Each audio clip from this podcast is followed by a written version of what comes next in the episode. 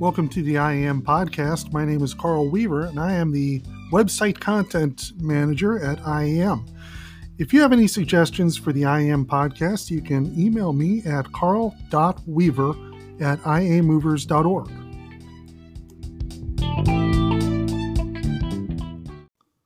Please subscribe to the podcast. You can find us on Anchor, Apple Podcasts, Breaker, Castbox, Google Podcasts, Overcast, Pocket Cast, Radio Public, and Spotify. We want to hear from you. You can leave us a voice message at anchor.fm slash iamovers slash message. I will also put the link in the show notes so you can click on it right there. Today's December 1st, and I am talking with Brian Limperopoulos, who is IAM's Vice President. Good afternoon, Brian. How are you doing? I'm doing well, Carl. How are you? I'm great, thanks. I had a great Thanksgiving. I hope you did too. How was that turducken? The turducken was delicious. You know, it's um, you know, I was inside for four days just like I am for five days a week usually. So it was uh it was just different walls. So it was fun. So for those uh for our listeners, what is turducken? well, turducken this one was a little different, but traditional turducken, if you want to get technical, is a turkey stuffed with a duck, stuffed with a chicken. This one had a fourth ingredient, which was what? pork sausage. so my, my, turducken, the second ingredient listed is is pork. Um, and what that amounts to is a meat hat trick. It's three meats in one meal. It but, sounds like it's four meats in one meal. I know, but I passed I passed that level. Is what I'm saying. It was a hat trick for sure. I would definitely get the meat sweats after that. yeah, we had, we had lots of vegetables too, so that's good. What what kind of beer do you uh, pair that with? You know, I was going to do. Uh, I was going to call the uh, the Turducken hotline and ask what they recommended. I paired it with um, a nice IPA because it's sort of a bold flavor. So you want to have these complementary uh, flavors, flavor actions going on. So I thought it was a good pairing. Hmm. I, I've never heard, I've never eaten turducken. I don't foresee turducken in my near future, but uh, I might have to, might have to push for it next Thanksgiving. Oh, you know, it'll change your life. I'm sure. you, if you need someone to sell it to, to Lena, just let me know. I'll call her up. I will. Get on the horn will. and convince her. I'm more enthusiastic about Chirpumple, but uh, that's that's another topic for another podcast. I yeah, that, you mentioned that the other day in the staff meeting. It got a little tense because yeah. of our one pastry chef in, in house, uh, Nicola. So, well, and, and this is why people come to the podcast. This is why they turn on their on their uh, earbuds to listen to us talk about Thanksgiving meals, right? You got to give the people what they want. so, uh, yeah, we're back from uh, Thanksgiving break, and there, there's, you know, I, I used to say, Carl, uh, that things would slow down uh, at the office after the conference, and it doesn't slow down anymore. No, there's a ton of stuff going on. Yeah, and not, I mean, we've got a lot of news we're going to talk about, but even just the pace of stuff going on. I was going to say here in the office, but no one's, I'm the only one in the office. And the reason I come here is no one's here. Um, you know, uh, but yeah, I mean, just the stuff that we're doing inside our virtual walls at IAM is, uh, we are not slowing down. It's, it's sort of an odd year. That's for sure. Uh, you know, between, you know, between the virtual annual meeting and now, uh, you know, after the virtual annual meeting, you know, what we're doing and, you know, let's transition over now. And we, we had as our first item on the ePortal newsletter is something that's, I think, a pretty important development.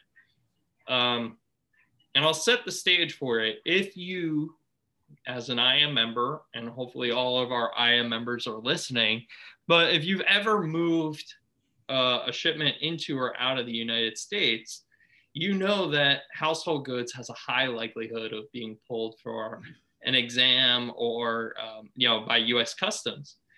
And during those examinations, delays can happen, and when delays happen, there can be extra fees. And IAM has long advocated for your company and your clients in those situations because it's nothing that you can forecast. You cannot build those extra fees and those transit time delays into your quote. And ultimately, it reflects on your service, whether it's your fault or not. So, you know, for many years, we've pushed for uh, this practice to be examined uh, by the U.S. Federal Maritime Commission. We've also advocated on behalf of the members to U.S. Customs and Border Protection. But now we have this, Carl, we have this unique kind of confluence of events happening right now. And it's affecting not just household goods shippers, it's affecting every shipper in the global supply chain. Uh, we're going to talk about the US right now, but we're also going to talk a little bit about the global port um, global supply chain issues that are occurring right now. But from the US standpoint, we have the Federal Maritime Commission now announcing that they are going to investigate these practices uh, that are taking place at US ports, whether it's the shipping lines or the terminal operators charging additional fees, um, making it difficult for our members and their clients to move through US ports without facing delays or additional fees.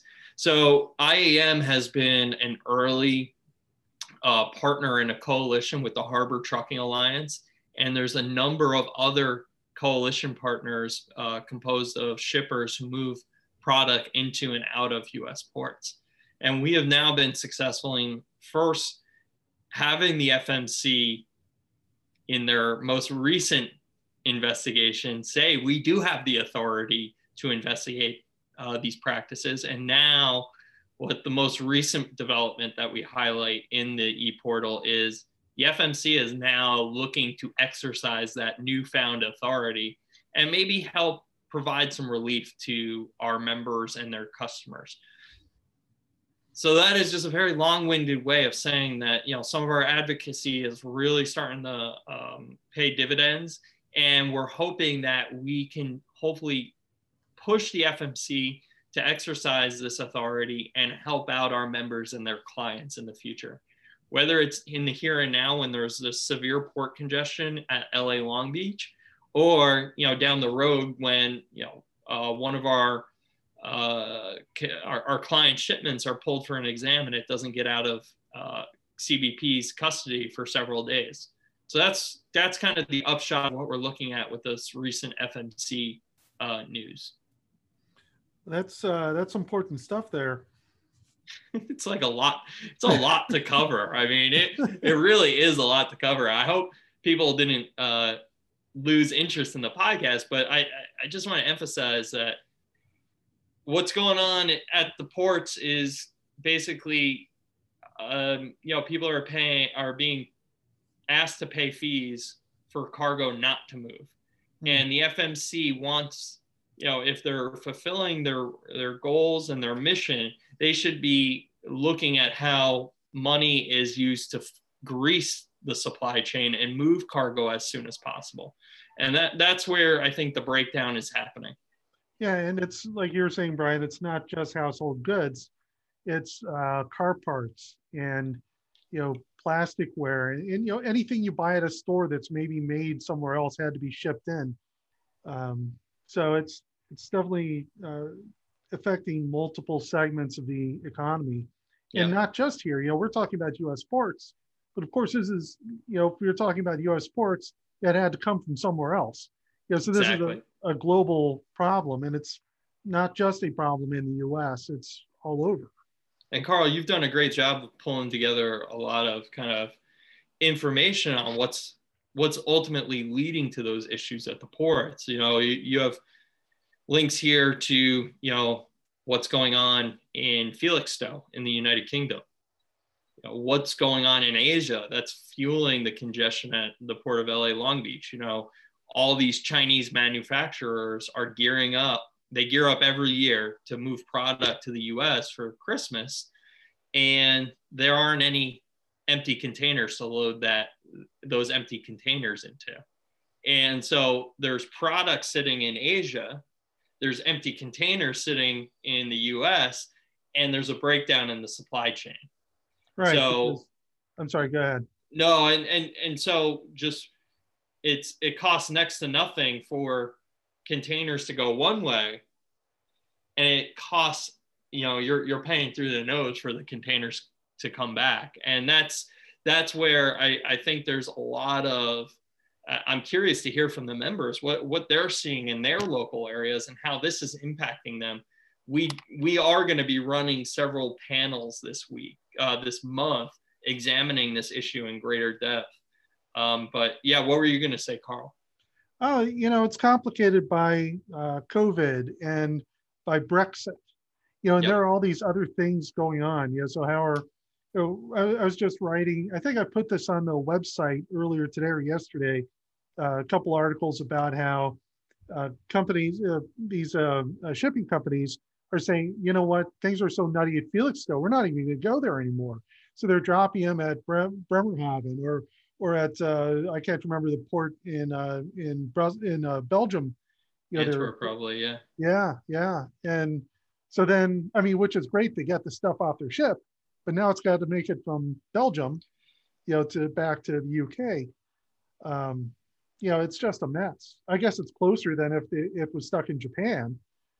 True but you quote i mean the the key to doing business is certainty and understanding your costs and then being able to fulfill the service you promise based on the costs you quoted and all of this uncertainty is is making it impossible for people to do business in, in the right manner and it's through no fault of their own they're they're at the mercy of these these global trends but that's kind of the the the difficulties and the headwinds people are facing right now. Yeah. So how do we fix this, Brian? I have no idea. And I, and I so we need to move the containers to where they're needed, and then they can move the containers somewhere else. Yeah, I think we just need to get like these huge ships, these uh, 20,000 TEU ships to just call on LA Long Beach to move all these empty containers back to uh, Shanghai and that'll solve it all. You know, yeah. we just we just need to figure that out. That's, I, I you know, I, I it's crazy because the shipping lines are making money hand over fist right now. They are making their their uh, earnings are are just through the roof right now, and yet their customers are are paying through the nose because through no fault of their own again you know the shipping lines their whole kind of global system has broken down and yet they're the ones making money. Yeah well you know if they're they're running fewer ships. Yeah. So if you if there are fewer ships and there's less you know capacity and you want now if people want to ship stuff and you want part of that lower capacity you got to pay for it. You know it's, it's true. it's a it's a big systemic problem. Well and let's see what the fmc comes back with uh, hopefully uh, we'll get some relief in the near future but um, you you mentioned COVID, and uh, uh, the next thing on the e-portal was uh, the lockdown in France. Um, and we have to thank uh, Cedric Zeeby from Near Service in, in France for sharing this with us. But you know, for for our members, just to be aware that the lockdown lockdown in France will be lifted on December 15th. I guess as of right now, I, I'm sure mitigating or events can mitigate that if cases continue uh, go back on the rise. But that's uh, what has been reported to us by Near Service in France. Yeah, it's a dire situation everywhere, but hopefully that'll be a good uh, shot in the arm for their, so to speak. I don't mean to. I said that uh, without thinking about it, you know, vaccines, but that'll be hopefully a good thing uh, for their economy there. I think that's pretty apt uh, that's pretty apt to make that uh, uh the shot in the arm. That's a good one, Carl. Yeah, I, I, didn't even mean that. That's a level of genius we have going on here. yeah. So Brian, we were at uh, the Asia Hour. I remember that. Do you remember that that night? We it was like a we stayed up all night like it was a slumber party or something here in the U.S. Um, we partied like it was 1999, right? Yeah, exactly. Yeah, and we had a number. I don't remember how many, but a good number of uh, people online who uh, discussed uh, a handful of topics. And if you want to see the first Asia Hour, it's recorded and available at I Am Learning. But if you don't want to do that, but you want to get involved in the next one, December 16th, Uh, so in, in a couple weeks, we're going to do this again. So the timing, I'm going to tell you the messed up timing here. Wednesday, 11 p.m. Eastern Standard Time. So again, that's 11 p.m. on the 16th Eastern. So that's where we are. Uh, where you are, if you're in Asia, it will already be Thursday. Am I thinking about that right? Yeah, they're. I think you're right. Yeah, yeah. and uh, I think like Singapore is 12 hours ahead, so that's like mm-hmm. 11 a.m. Thursday. Um, so yeah, we, uh, you know, it's part of our part of a strategy to use this virtual technology that we've all been forced into with COVID to now be able to engage our members around the world. And this Asia hour and Asia Pacific hour will be our first step. I think we're going to be doing different regional kind of hours uh, in in their time zone, but this is kind of our first step. And I think for the event on December 16th Eastern, December 17th in Asia time, right, Carl? Mm-hmm. Um, uh, for that, we're, we're going to be kind of talking a little bit more about these congestion issues and how it's impacting, you know, the movement of household goods throughout the Asia Pacific region. Um, you know, what's going on in China, what's going on in some of the uh, the other markets in there, and how it's impacting uh, transit times, how is it impacting uh, additional fees being lev- levied on movements of household goods and personal effects. So please join us for that. You can register for that on I Am Learning right now. And I'll put the uh, link in the show notes for this uh, episode of the podcast. Beautiful. yeah, that that was uh, you know this is like Brian was saying. This is something new we're doing. Uh, am represents the whole world, and uh, we're trying to make the world a little smaller and more accessible. So hopefully you all can come and you know whether you're in uh, Asia or you do business in Asia, maybe make some new business contacts, learn, uh, get greater insight into where your partners are doing business and how it's working. Yeah, and it's just one of those ideas which is like once you do it the first time, you're like, man, that's something we should have been doing years ago, you know, and and so it, it's it's you know asking us to stay up a few hours that's not that's not too hard and you know if it means we can better connect with our our members in that area of the world. That's a small price to pay and the the payoff is huge. So it's it's definitely something that we're going to be doing a lot more of. What are we going to next brian?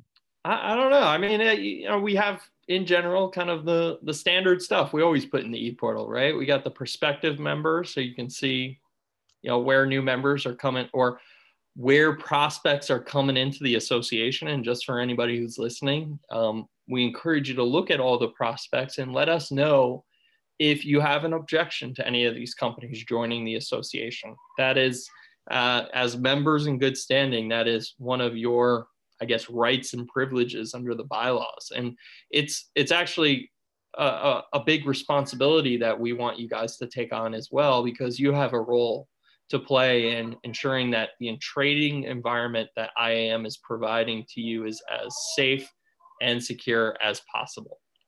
Yeah, this is your opportunity to make sure that only uh, great players and great business uh, contacts are in the IAM membership. By keeping an eye on this, you're keeping the value of your membership very high and you might be hearing um, I'm at home today, Carl, so you might be hearing my kids in the background. So that's a that's an added bonus I thought for anybody. The new, uh, the new, intern is that Craig, the intern?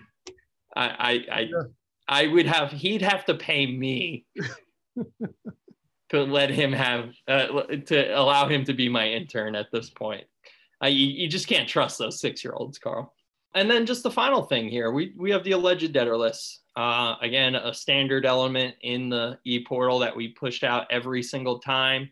It's showing which companies you know we're tracking as not paying their invoices to other members.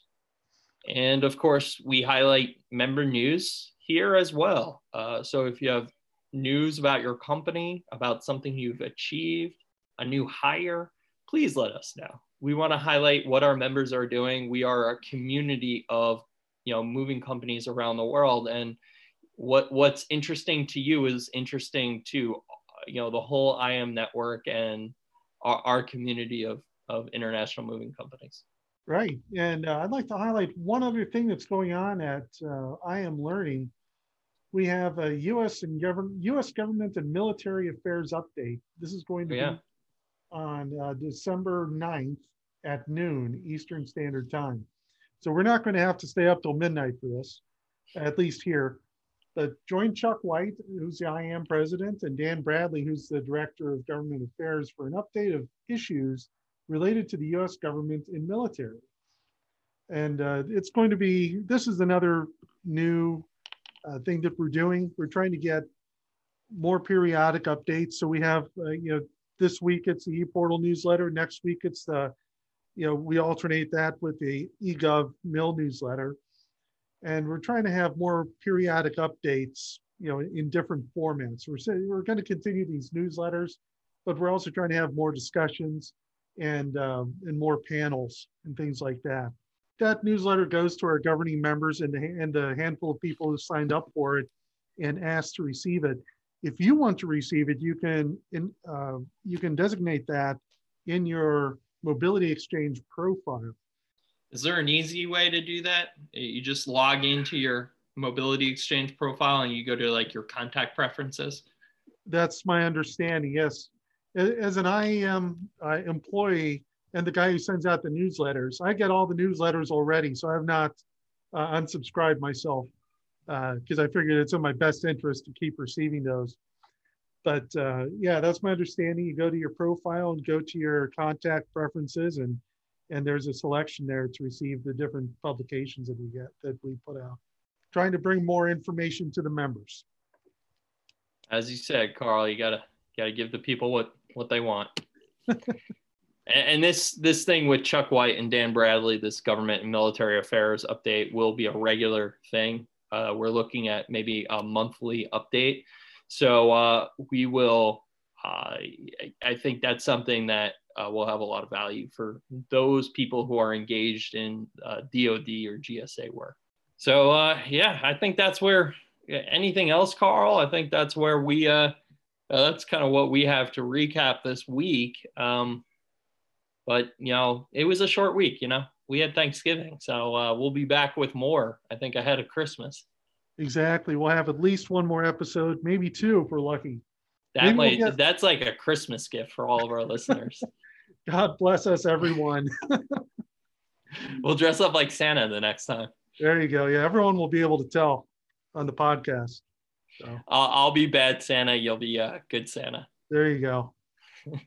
I, am not sure I know I want to know the difference, but we'll, we'll figure it out. Uh, I'll show you the movie. okay. Well, Brian, thanks for joining me today, and uh, we'll talk to you later. All right. Thanks so much, Carl. Mm-hmm. John Burroughs recently emailed our office and told us about a movie that's on Netflix right now called Operation Christmas Drop. And it's about a humanitarian effort that his company, John's company, uh, DeWitt Move Worldwide, has assisted in uh, for quite a number of years. And so it's, as you might guess, it's one of these very romantic Christmas stories about a woman and a man who fall in love accidentally. It's not the type of movie I usually watch. And so I had to beg sweet Linda to watch it with me. This is where we pick up in my conversation with John. Yeah, so you had you had fun watching this with your uh, wife the other night. yeah, so yeah, usually it's her saying, "Hey, let's watch this cute Hallmark movie," or you know, it looks really cute. You know, the the the high-powered New York woman who meets a guy with a flannel shirt. You know, just a different take on that, I think. I'm joined today by John Burrows, who is the president of DeWitt Move Worldwide and is also the vice chair of our executive committee. And He's here to tell us a little bit about Operation Christmas Drop. John, I have to tell you, I was I, I, I told you before I watched the movie. Um, I was a little disappointed though. I heard there was uh, this you know, this good-looking Air Force captain or something. I thought you got the, the lead role, uh, but I didn't see you at all in there. No, I was not uh, drafted for the filming of that. Uh, that film, but it, it certainly was a, a, a, great film to, to highlight some of the things that happens out there in the Pacific and wonderful things our military does uh, for, for our environment and communities. Yeah. So Operation Christmas Drop, it turns out, is it's the longest running U.S. DoD mission in full operation, humanitarian mission. Um, and I read somewhere, and I don't know if this is true, that it's the oldest one. It's the longest running humanitarian mission in the world. The reason we've got John here talking about it is because DeWitt Move Worldwide had a number of boxes in the movie, and uh, and also has been working has been part of this program for a number of years. How did you all get involved, and how long have you been part of it? So I moved out into Guam in 1992 to work for DeWitt Guam, and I, I don't remember if it was my very first year, but certainly within the first couple of years I was there, we had gotten a request from the Air Force to donate the um, baggage boxes, the tri-wall cartons that they would put all the contents in to go and drop at the at the um, at the various islands they go out to. And so we we donated that year, and um, we've donated every every year since then. I think that's just a wonderful thing that y'all are doing. Uh, and you actually got to participate in one of the drops, or more than one, didn't you? I did one of the drops. So I think after about the third year in a row that we were donating, I was still living there. Um, and I was fortunate enough. They do the Christmas drop. It's for almost the entire month of December that that, that the Christmas drop goes on. Um, and so they they have these runs that go out in that C5 plane, and I was invited to go along. Now I was, of course, told about some of the horror stories, uh, meaning that um, they go they go out and do the drop and then come back.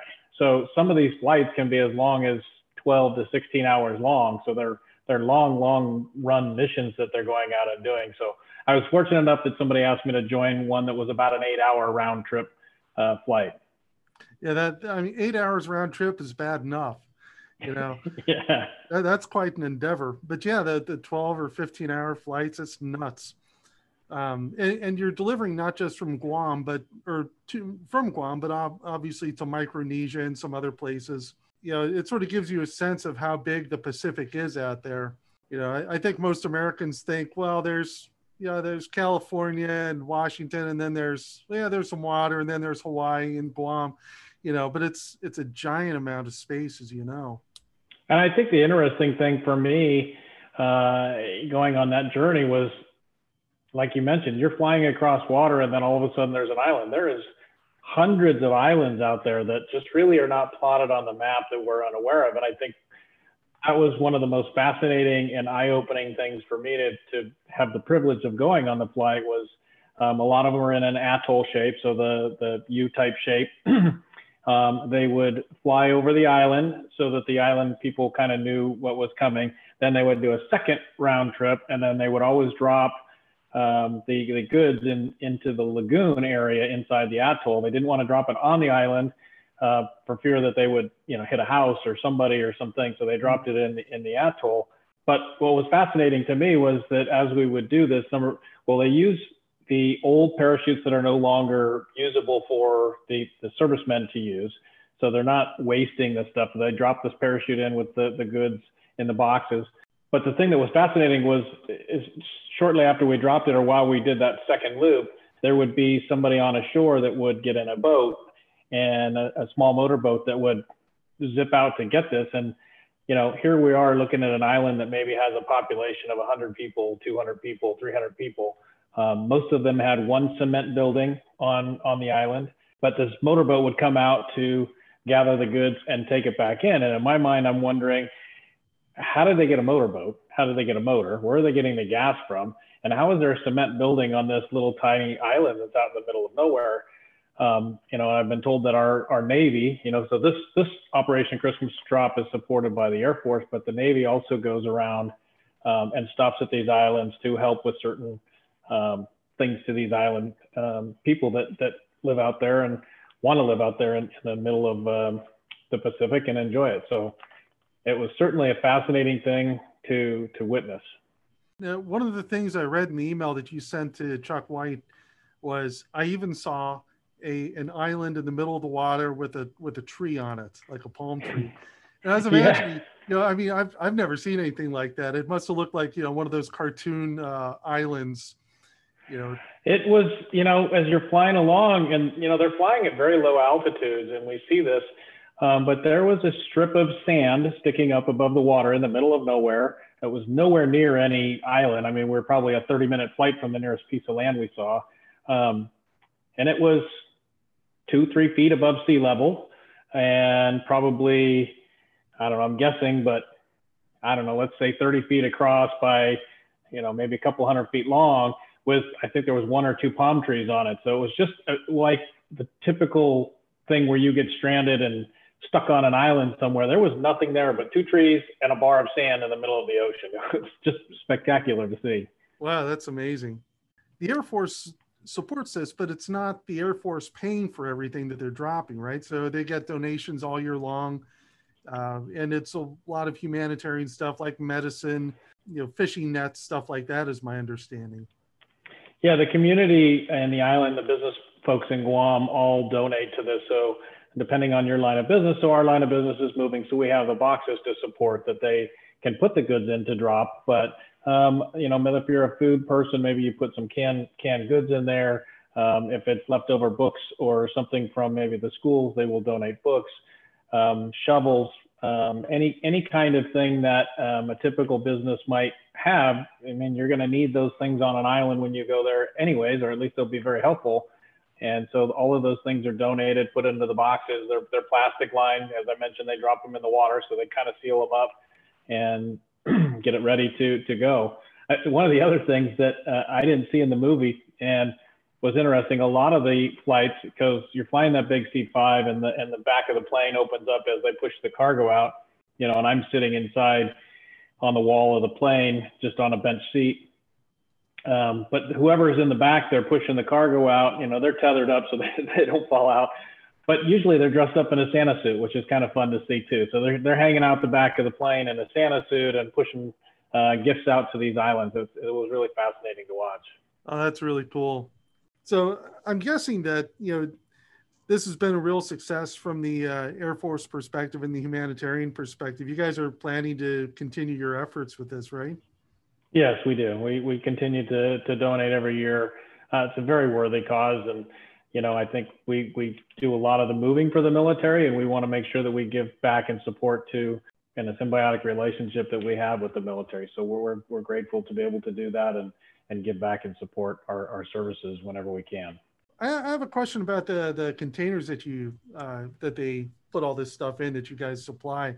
Are they uh, so? If you're supplying this container, this is like one thing that would get a parachute, right? Or are these boxes that would be put in larger containers? No, so typically they request a, a 15 cube tri-wall, and if it's not something that we've had, we've special ordered for them in the past because we had larger ones that were more like a quarter size box, but they prefer like a 15 cube tri-wall box. So we, we just pro provide that to them. Um, and like I said, I, I, don't know how they're able to, to reuse that once it gets wet, but the contents in, inside are still good and they seem to find a way to utilize everything. So, and is it the plastic lining that you said is inside that uh, makes it buoyant so they can just go out and pick it out of the water? Or is there actual foam in there or something?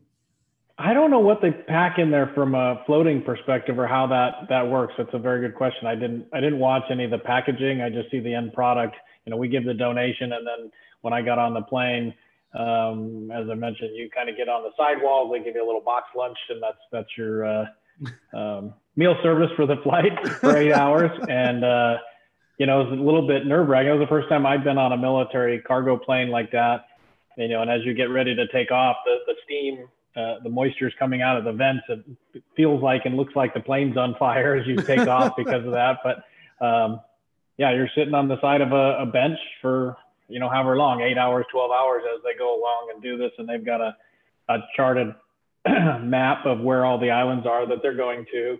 Um, they've got population counts of each one. So I think the, the smallest one we dropped to maybe had I, I can't remember if it was like 60 something people on it. And I think the largest island had a population of about 500, um, according to what they they showed us on that on that journey. It's pretty amazing. So the, the, and I mentioned before that the Navy uh, stops by to the islands to help them as well. And um, I understand that if, if, there's islanders that want to go back to the U.S., that they're um, brought back on the on the boat and they are sent back to the U.S. where they will get education uh, maybe even towards a doctor or something like that, that, that they will then return back to their island to help their, their island and their local people um, with whatever things they need. So they kind of help get them uh, some of the extra knowledge maybe they need to continue to support their life out there. So there are all sorts of layers of uh, humanitarian efforts here. Yes, for sure. You know, it's always fascinating to me to learn something new, see something new, you know, and we get a chance to to try and give donations and support, but I just always find it much more interactive when you get a chance to to really participate, not just give money or goods, but to try and participate and help out. So those kinds of uh, experiences, like like for me, will will live my entire lifetime. I'll never forget seeing that strip of sand with with you know one or two palm trees on it in the middle of the ocean, and uh, you know it just helps lets your mind kind of wander and some of the things that can be done out there in the world is fascinating. Yeah, and that really connects the dots too. You know, between here's some boxes and oh, you did something good. You know, you really get to see how the how the sausage is made, so to speak. That's I think that's really missing in a lot, like you said, in a lot of donation efforts, even though those are good too, you know, yeah. all, all, on their own. But you know, it's just seeing where your where your donations go and how they're used is huge.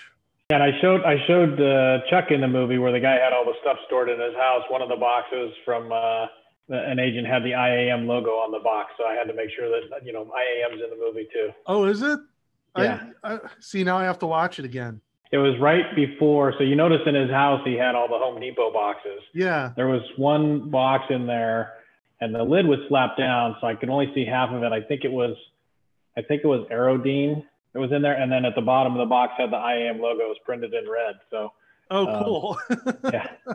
That's great. I'm gonna have to go back. Uh, guess what? My girlfriend's watching again this weekend. What's that? you were the brand new vice chair of the executive committee. Right. How's that shaping up so far? Are you enjoying it? Or I know you've been on the executive committee for a while. Yeah, no, it's just uh, you know again opening up new new things to do. I've been helping Oded transition into his his role, and mm-hmm. um, so you know like a lot of things, you kind of start with something small, and you kind of find yourself getting a little bit more comfortable as you branch out into more and more things. So uh, I'm excited for it. Uh, for those members, you know, we have a lot of members who are not involved in the, uh, you know, as you are very heavily in the volunteer, you know, being a volunteer leader in the in the association. Can you give a a brief description of what the ex- executive committee is and what it does?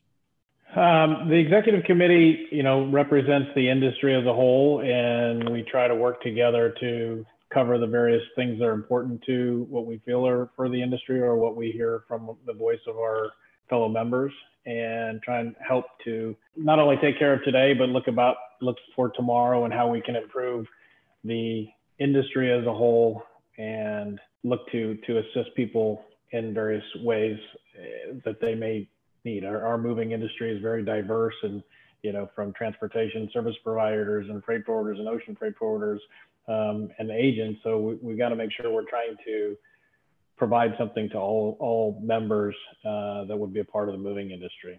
All right. Hey, John, I really appreciate you uh, talking with me today and hanging out online here. You know, maybe uh, maybe next year I'll see you in person in Orlando. Very good. All right. You take care. Thanks again. Thank you. We want to hear from you. You can leave us a voice message at anchor.fm slash iamovers slash message. I will also put the link in the show notes so you can click on it right there. Please subscribe to the podcast. You can find us on Anchor, Apple Podcasts, Breaker, Castbox, Google Podcasts, Overcast, Pocket Cast, Radio Public, and Spotify.